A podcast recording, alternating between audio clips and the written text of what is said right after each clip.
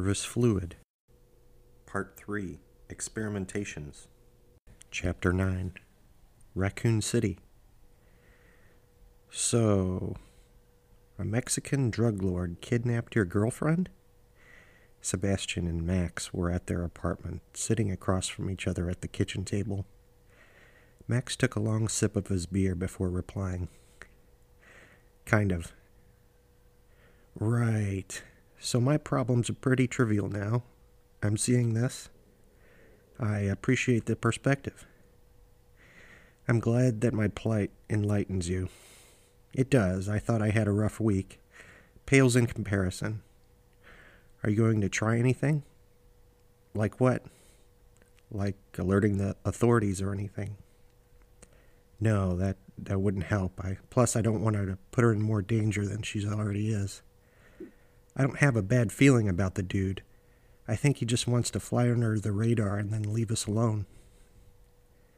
By the dude, you mean the drug lord? Yeah, Max said, and took another drink.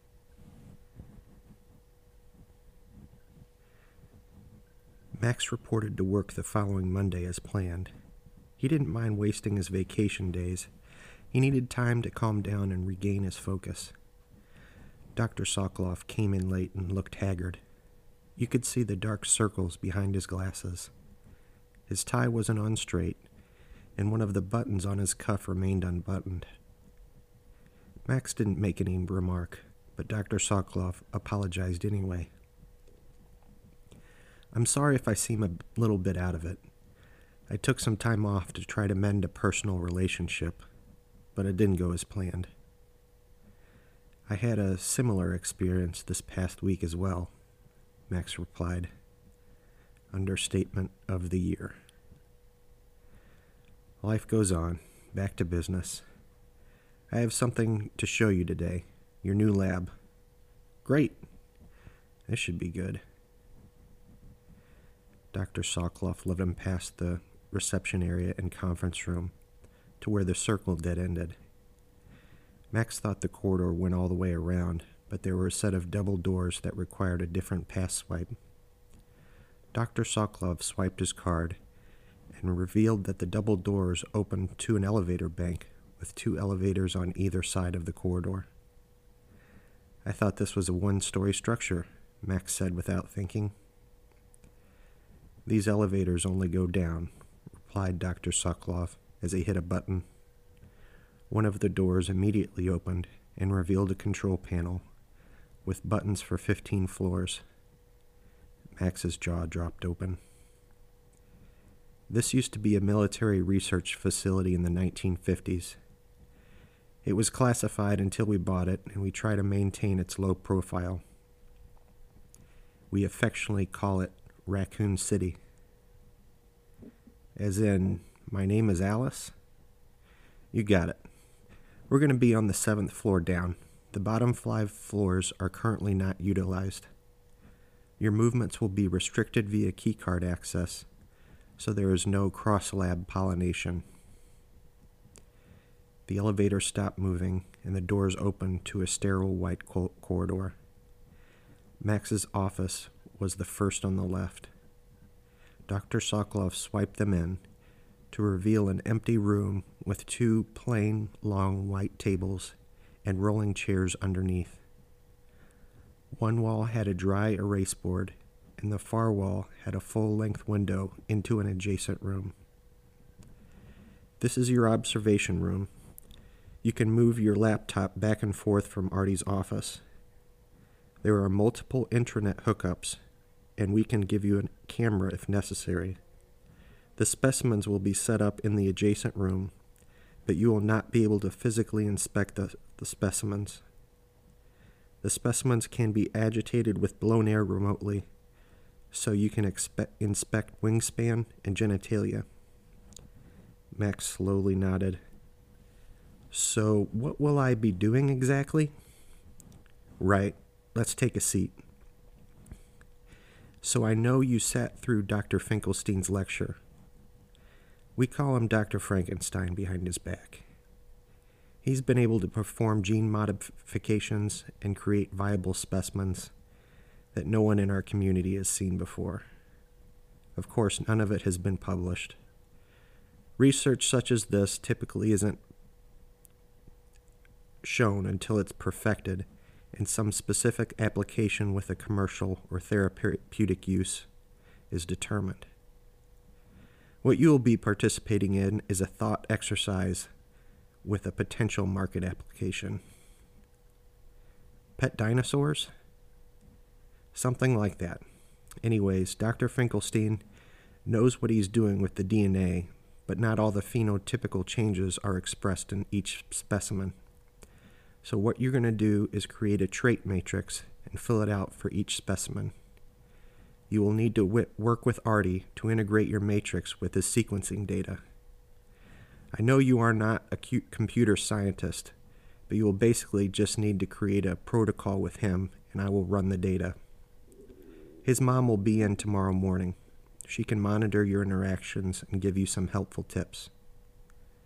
Sounds like fun.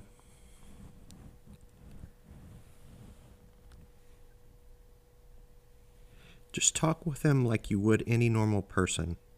If he understands you, he will nod his head yes, and if he doesn't, he will shake his head no. Don't be afraid to get creative in your communication style if you hit a roadblock. We have this thing where I sing a song so he knows it's time for dinner.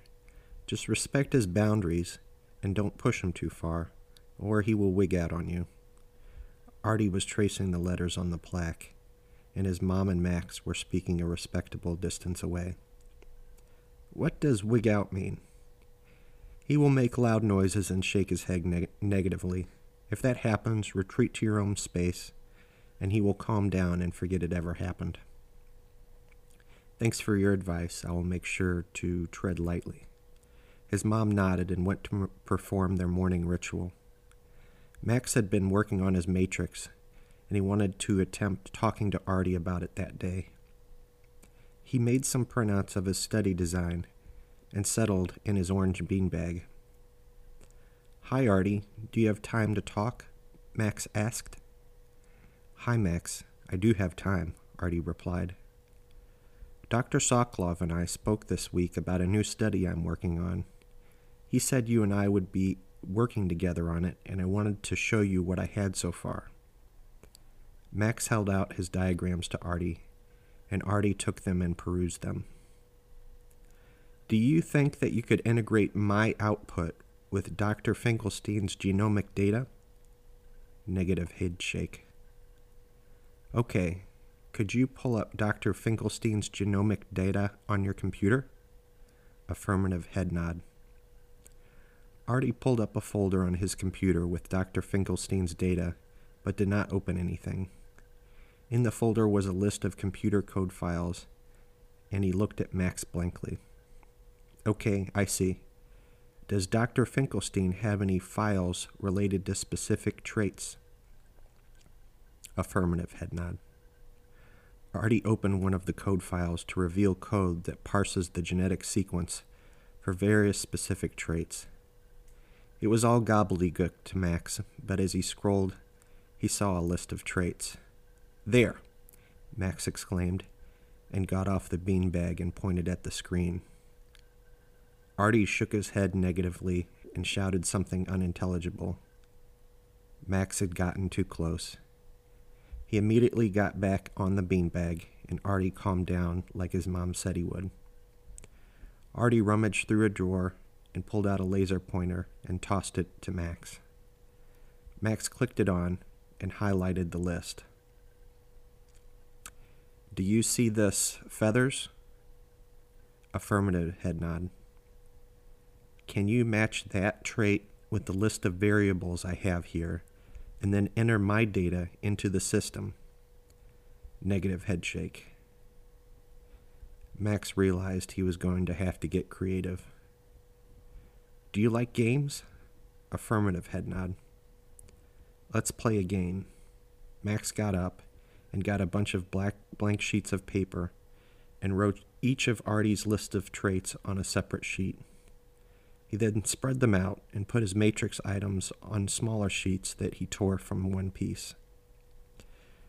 Try matching the findings with the traits using my diagram.